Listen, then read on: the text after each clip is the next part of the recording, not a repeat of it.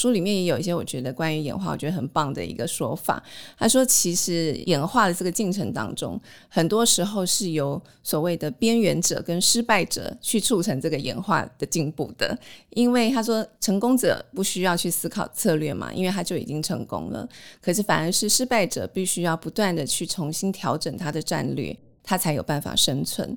所以演化上，如果环境改变了，那原来的成功者可能他就没有办法生存，反而是那些边缘者跟失败者可以很快的去因应这个变化，制定出新的策略。所以现在看似是失败或是边缘的人，不表示你要用这样子的方式来定义自己，因为只是你从不同的角度来看这件事，你只是尚未成功的成功者。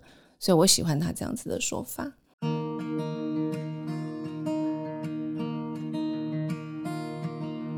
欢迎回到迷成品 Podcast。今天读什么单元？在这个单元里，我们会精选一本书，邀请来宾深度分享，聊聊这本书带给我们的阅读趣味、启发与思索。大家好，我是刚从曼谷回来的陈轩。今天坐在我对面的呢，是也刚从曼谷回来的慧珍老师。陈轩好，各位听众大家好。在今年过年年假期间呢，就是我到曼谷家庭旅游的时候，我发现，哎，原来慧珍老师也在曼谷打卡。如果常常听我们的节目，知道慧珍老师是一个爱书人，一个喜欢逛书店的人。他到曼谷去，当然也不能够放过当地的特色书店。在今天节目开始聊书之前，我想要先请老师跟我们分享一下你的泰国旅程。你逛了哪一些书店？然后你觉得泰国最有意思、最印象深刻的地方是什么？其实我现在出国旅行，我会先从我想要去的书店为出发点，再去看周边有哪些地方可以去。那这次去曼谷，因为我是第一次去曼谷，我其实也只去了三间书店，刚好这三间的性质都不太一样。第一个是在百货公司里头，然后另外一个是真的就是我们心目中的独立书店。然后另外一间是在一个比较小的文化园区里头的一个书店。那我自己最喜欢当然还是独立书店，这一间叫做 A Book with No Name，风格完全就是我喜欢的那种。有咖啡馆，环境非常舒适，设计感很强，整个环境的氛围包括音乐都是让你可以非常 relax 的。然后选书也很有趣，有很多特色的书。听完会长老师分享旅程，大家一定会在脑中想象各个书店的精彩画面。大家如果想要更了解这些书店的话，欢迎到会长老师的脸书去看一下他拍的照片。另外，不晓得我们的听众朋友知不知道，我们迷成品除了做 podcast 之外，也有做 YouTube。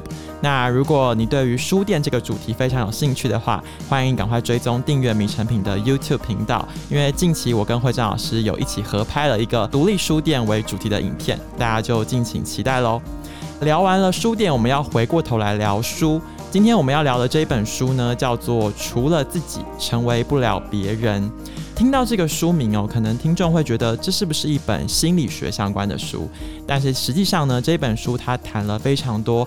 大自然当中各式各样的生物奥秘，而且也揭示了人类可以借鉴的一些生命智慧。这本书的作者呢，是日本的农学博士，他叫做稻垣荣阳，他的专长领域呢是杂草生态学。听到这边，可能有些听众会有一点疑惑，想说：诶，杂草这个东西它有什么好研究的？所以，其实，在今天最一开始，我想要先请慧珍跟我们聊一聊。杂草这样的生物到底有什么特别之处？为什么这一本书的副标说我们可以向边缘生物学习个性化的生存秘密？我觉得这个书非常吸引我，因为相关的书名类型的主题的书其实非常多。可是，就像刚刚一开始陈轩讲的，多半会被归在心灵成长类或是心理励志类。可这个书的作者他就是一个生物学专家，所以他从生物的角度来看，除了自己成为不了别人这个主题，我觉得非常有意思。书里面有一句话我觉得很棒，他说：“杂草不会照着图鉴生长，这是它最大的魅力。”我其实对生物、对于杂草也完全不了解，可看了这个书之后，就像作者讲的，一般人都会认为杂草就是很不起眼，觉得它可能就是相对比较弱的一种植物。可是从这个书里头会看到，其实杂草一点都不弱，而且因为作者他是一个研究者嘛，研究者就是非常需要针对一些不管是分类或者是对植物生物的认识来做一些归纳跟研究跟了解。可他说杂草让他非常感到困难。跟挑战的一种植物，因为就像刚刚讲的，它不会照着土建生长，所以你总是会发现意外之处，而且没有办法归类。特别回到这个书的核心，我觉得杂草可以给我们非常好的一个启示。我记得那时候我刚读完这个书，跟身边的朋友推荐他，我就举了一个例子，我说：“哎，我最近刚好看了一本书，它里面讲杂草，我觉得非常酷。因为他说，你看，像我们一般人都觉得，你被踩踏、跌倒、失败的时候，你要赶快站起来。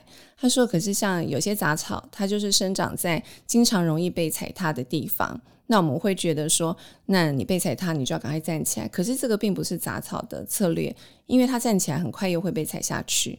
但是并表示说，那它就放弃生存，任由别人践踏。不是，它会往横向发展。对它来讲，它最重要的目的是开花结籽，并不是往上生长。所以只要它可以达到这个目的，它没有必要。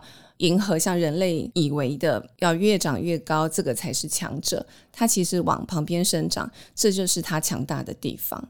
所以所谓的强大跟优势，其实有很多种定义跟形态。那我觉得作者从他对于杂草的研究当中，特别去印证了这个说法，然后再扩大去谈其他的生物跟植物。我觉得这个是一个非常强而有力，对我来讲也是一个很新鲜的观点。如同刚才老师说的，就是他在书里面有提到，我们去丈量这个高度，其实它是一个人类的视角。其实有很多东西是没有办法透过丈量测量去定义哪一个是好，哪一个是坏，哪一个是成功，哪一个是失败。还有一个例子是说，像杂草，它没有办法控制它生长。发芽、发种子的时间，有些长得就是特别快，有些长得就是特别慢。我觉得这个好像也呼应了，就是人类在自己的学习或者是在社会发展的一个进程。那因为惠贞老师曾经跟我们聊过一个题目，叫做“重新想象教育的未来”。不晓得你从这一本书的动物或者是植物里面，有没有看到哪一些观点可以呼应到人类的教育上面？我觉得非常符合，所以我那时候看到这本书，其实蛮兴奋的，因为我觉得它可以给很多我们之前在讨论的观点一个非常强有力的证据。因为我觉得对现代人来讲，很多时候我们都会觉得说啊，那只是一个说法，不能证实它是有用的，我们可能就不会去相信它。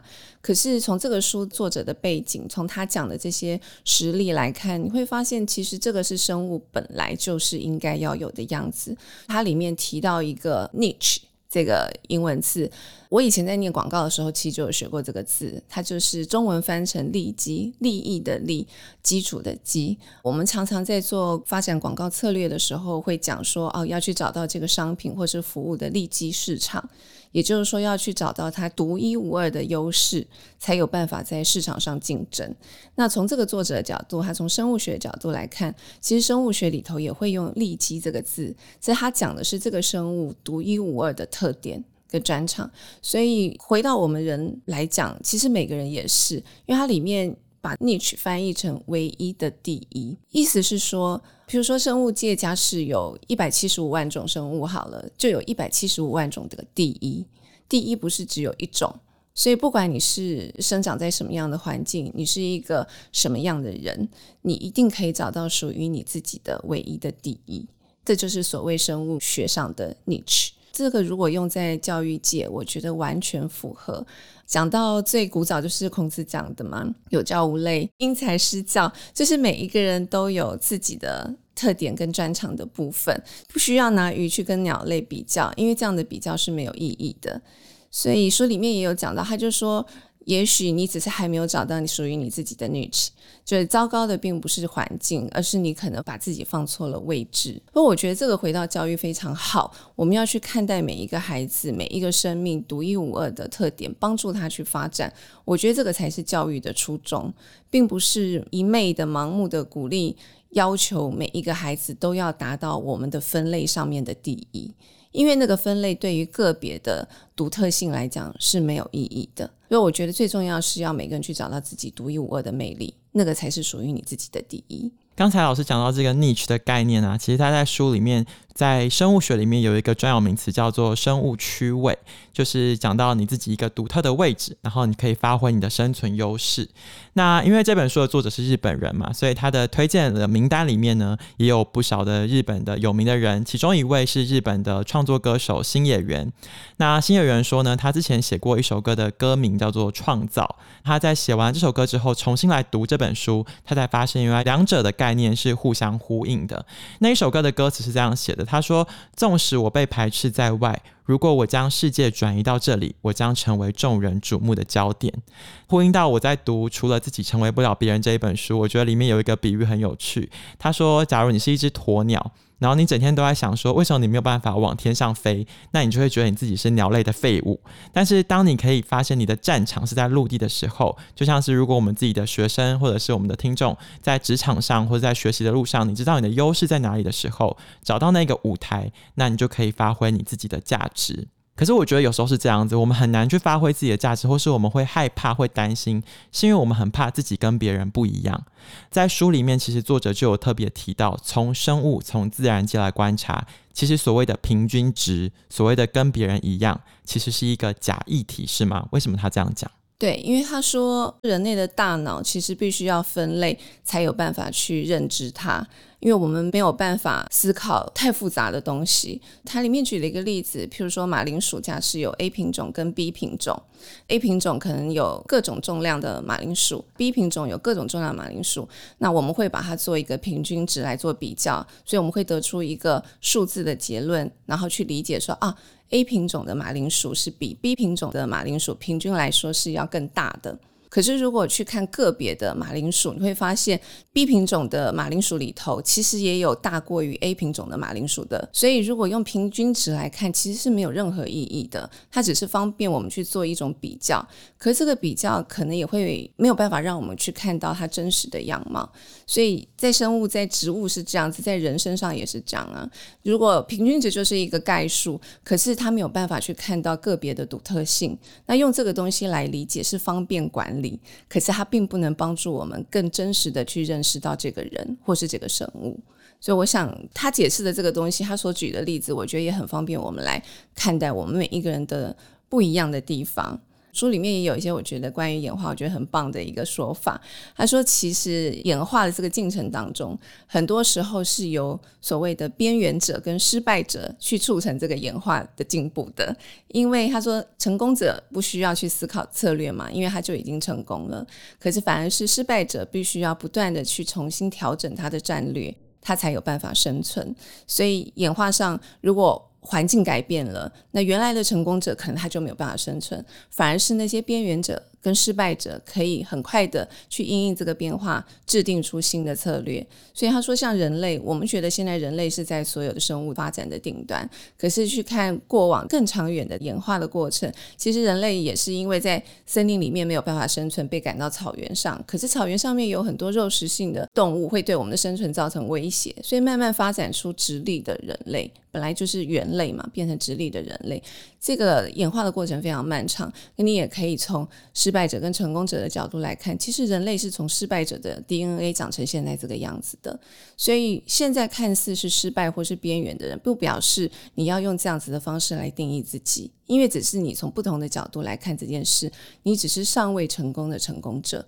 所以我喜欢他这样子的说法。其实单就人类这个物种，他也有提到，像人类也有分成智人跟尼安德塔人。那其实尼安德塔人的身形是更高大的。所以在那个当下的环境，也许他们是所谓的成功者，但是最后活下来的是智人这个物种，因为他们懂得如何去分工合作，然后把自己的弱势变成了强项。就像刚才讲到的马铃薯，我觉得也很有趣啊。他说，当马铃薯失去个性的时候呢，会发生什么事呢？就是因为人类在移植马铃薯这个植物的过程中，为了要拿来温饱嘛，所以就会希望把产量很高的、很会长的、比较大的、比较好吃的，把它列为一个好的物种。结果后来发现，他们移植到不同地方的时候，曾经发生了一个植物的病害，结果那个马铃薯就全部都死光了。所以它其实也再一次的呼应我们前面聊了很多，就是为什么在自然界当中必须要有个性，要有差异，然后我们要去追求自己的那一个唯一。小时候在念自然课本的时候，常常会讲所谓的。物竞天择，适者生存。好像说，我们不去争那个第一，我们就会被淘汰；我们就会被社会给排挤。但是，就如同老师刚才讲到的，我想要再回过头来聊的是说，到底这个第一和唯一，我们说我们想要同时兼顾，找到自己的战场，可是，在现实世界中，真的也是这么容易吗？比如说，我要去找工作，我要去考试，我要面对学校来自学业的压力，我要怎么样在这个大环境之下去兼顾那个所谓唯一跟第一呢？我觉得可以先从我从另外一本书读到的，就是。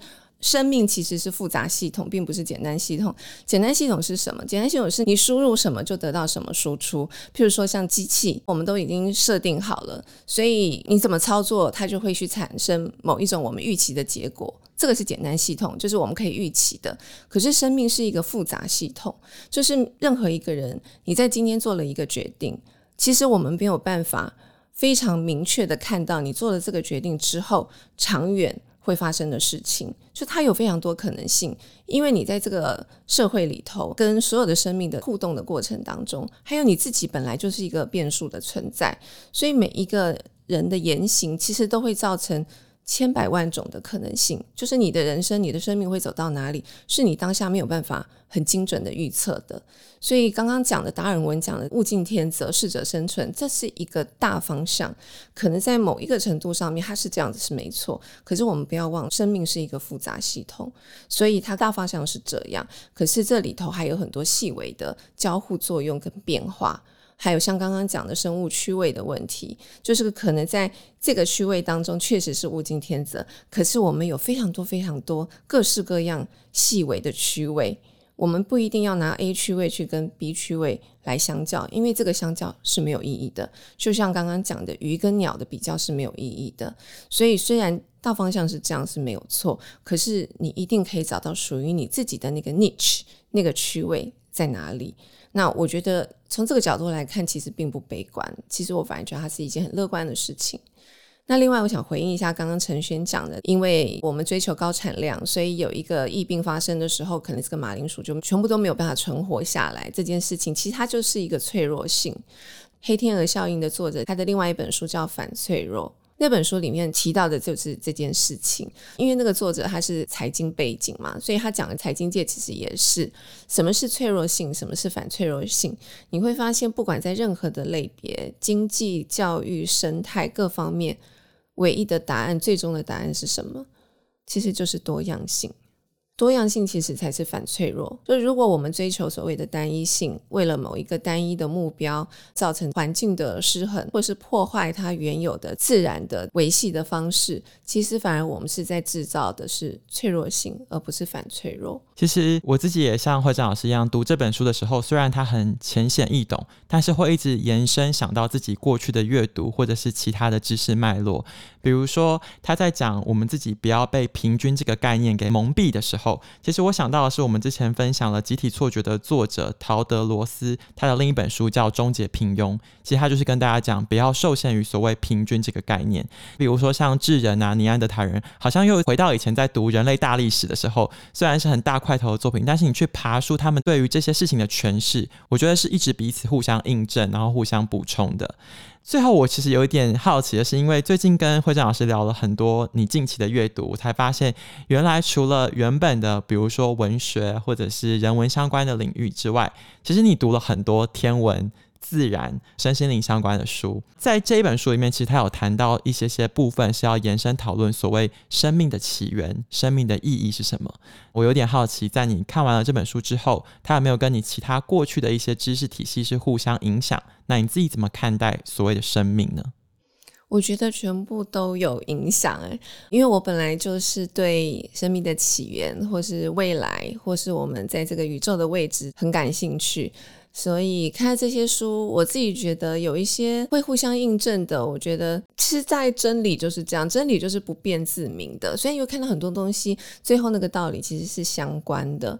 举一个例子，譬如说我们不久前有介绍过萨古鲁谈业力这本书，我们今天讲的这本《除了自己成为不了别人》，它里面有提到所谓的个性并不是一定要存在的。诶，我觉得这个也很有趣。我们都会觉得，诶，不是大家都说我们一定要活得有个性吗？那我们刚刚刚不是说每个人都是独一无二啊？为什么我们现在又说不需要有个性？每个人都有自己的特质，这个是没错的。可是我觉得从这个书看来，我们会发现个性并不是要外求的东西，并不是说啊，我一定要有个性，免得人家就觉得我跟别人一样，并不是。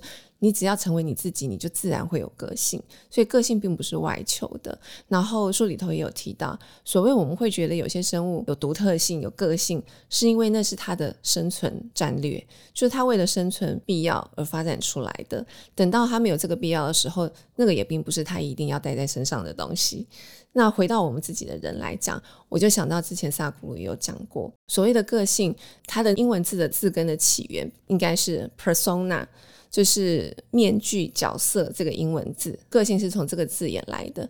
那个意思是什么？就是说这个东西是你可以戴上去，也可以拿下来的，并不是要固定粘在你脸上的。你觉得要固定戴在身上、戴在脸上的那个，是你认为你想要给别人的形象，那个并不是你的个性。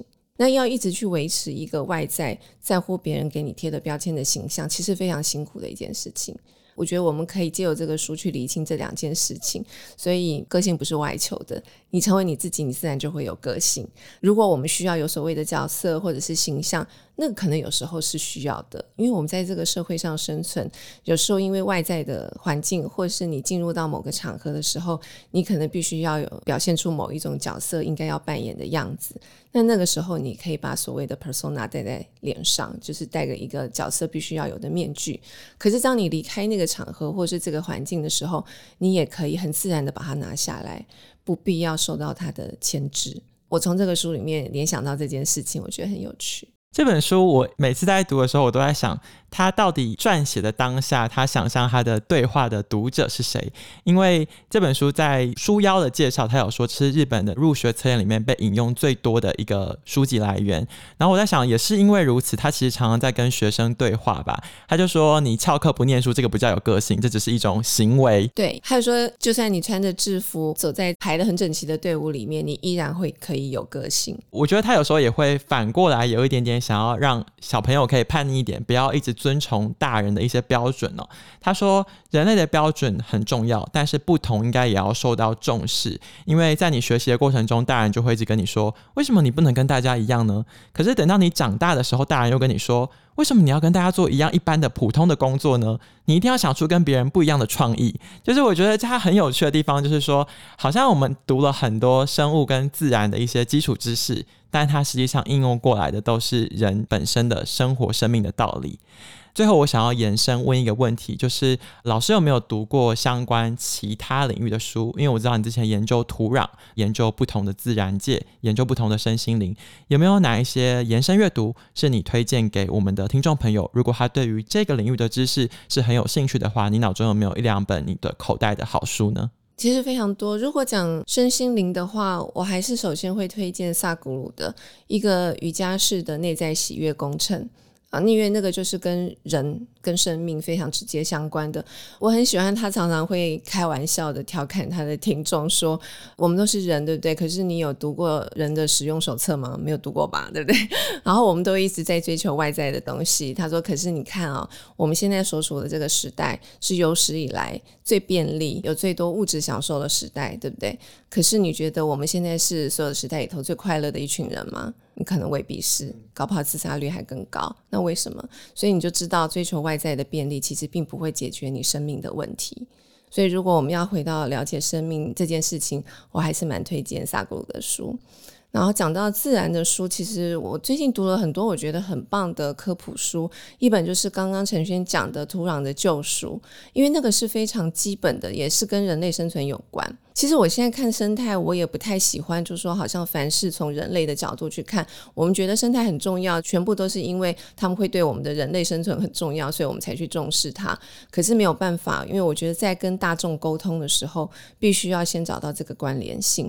那我觉得先让大众理解生态其实跟每一个人相关。我觉得这个是最容易也最好去说明的方法，但其实我觉得最终整个宇宙、整个地球，我们其实都是相连的，所以你没有办法切分。就像今天我们谈这本书里面有提到，他说界限都是人为的，譬如说玉山的界限在哪里？我们看到的只是它在土地上面的这个体积，可是它向下延伸到非常的深远，可能到海底。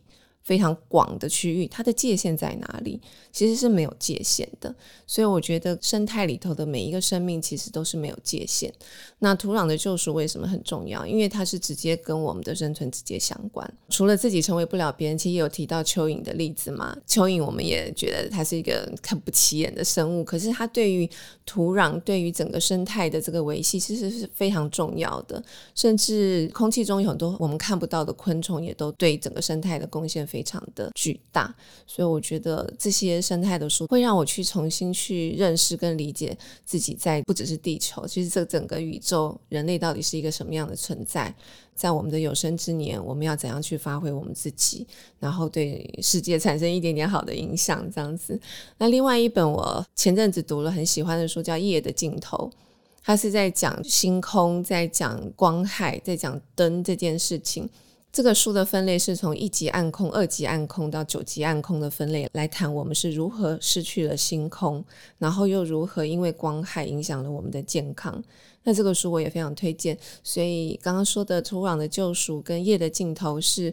我自己在独角兽计划里头列为去年的年度之书，一个是让我们看到地底下我们看不到的地方，一个是让我们向上看我们平常不会注意的地方，可是其实都跟我们的生存有非常紧密的关系。为什么要往地底下看？为什么要往天上看？其实，在除了自己成为不了别人里面，也有谈到，很多时候我们习惯用头脑思考，但是当你发现头脑失常的时候，请你去看你的身体，看你的细胞，去看这个大自然，从大自然当中去学习，那也许你可以找到生命的答案。今天我们的节目就到这里。如果大家喜欢这本书的话，欢迎到你附近的诚品书店，或是点击节目简介的诚品线上连接来查找这一本《除了自己，成为不了别人》。如果你喜欢这一集的内容，请订阅我们的频道，在收听平台给我们五颗星，或是赶快把这一集的连接分享给你的朋友哦。谢谢大家的收听，也谢谢慧珍老师。我们下次见，拜拜，拜拜。